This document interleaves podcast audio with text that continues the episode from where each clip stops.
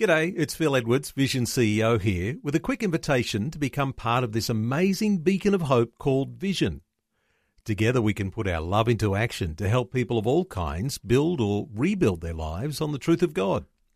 Please consider the part you can play during our upcoming Visionathon appeal, remembering that it's your support that makes Vision possible, including this podcast. Life, culture, and current events from a biblical perspective. 2020 on Vision.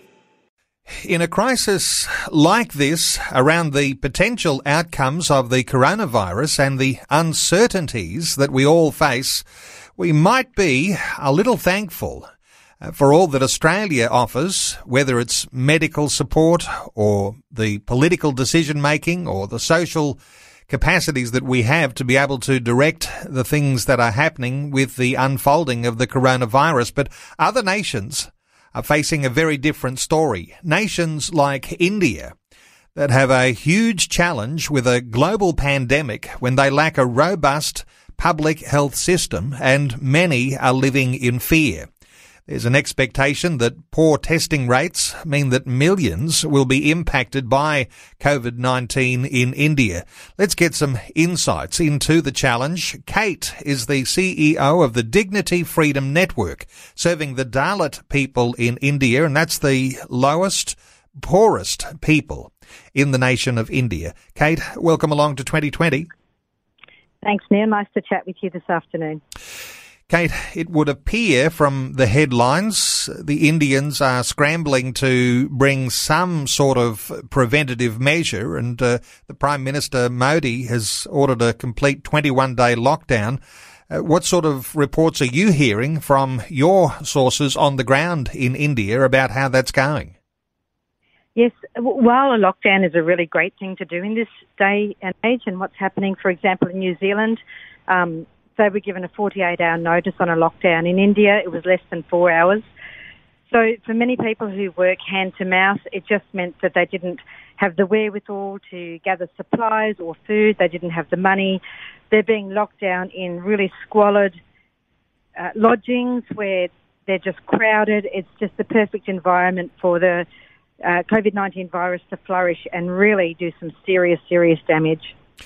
Well, the number of confirmed cases and the death toll in India is low at this time, but there might be some reasons for that, sort of poor testing rates, uh, those sorts of things. What are your thoughts on, on how things may be developing there, even though the figures don't suggest uh, that they might be as high as they are? Well, doctors in India are saying, first of all, it's a matter of time before things really escalate and it's really a humanita- humanitarian disaster. And secondly, they're just saying India is not ready. India spends at the moment 3.7% of GDP on health, and to compare that to Australia, we're at about 10%. So, really, there is so much need there in India at the moment. You work with the Dalit people, and I mentioned in the introduction uh, the lowest end of the caste system in India, typically very poor people uh, they do face particularly difficult prospects, don't they, with the uh, spread of coronavirus? Oh, absolutely. I mean, even things that we take for granted. So, with the lockdown, if they go outside their home, they can well be beaten by the police. Well, they don't have toilets in their homes. They go outside and they go out uh, to use, you know, toilet facilities outside. They don't have water. They have to go to wells. So they don't have access to food. They don't have access to water. And then, of course, the sanitary situation with the toilet is just another example of how absolutely desperate their situation is. And what about medical care? I mean, we can only let our imagination run wild as to what sort of medical attention you might expect if you are on the lowest caste level and among the poorest of the poor in India. Uh, what are your thoughts on medical care for people that are in the area where you're working?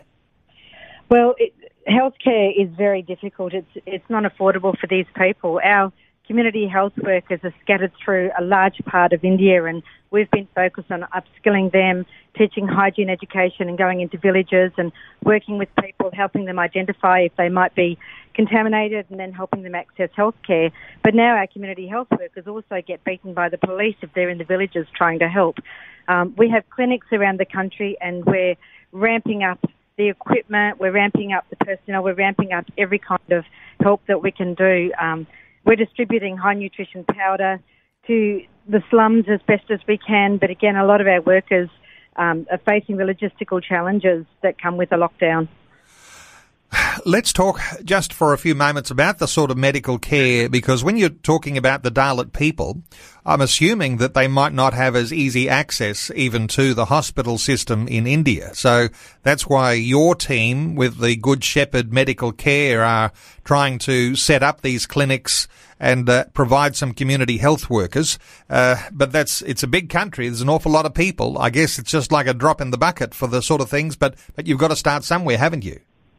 Exactly, and I think that that's where my heartstrings are really pulled because even with what we're doing, I realise that it's just the tip of the iceberg. But we do, we have clinics, a few clinics around the country, and then, as I said, we train the community health workers to do the best that they possibly can in the villages and in the slums in Mumbai and um, in the Mahbubnagar area and different parts of India. But there's just so many that are receiving no medical help at all at the moment.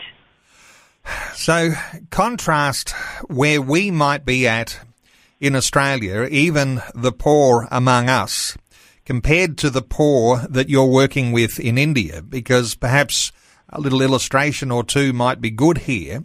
There are some significant differences, are there, in what poverty levels mean in different nations, and and what we're talking about here is very hard to even compare at all because there's such a major difference.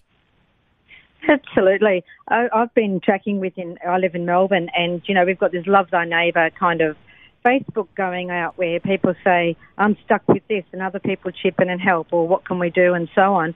But in India, they just don't have that kind of network, and they just don't have that capacity to even store extra rolls of toilet paper, or they don't have the money for providing more than a day ahead normally. And so, in these situations where healthcare is uh, increasing in price and all the food products are increasing in price.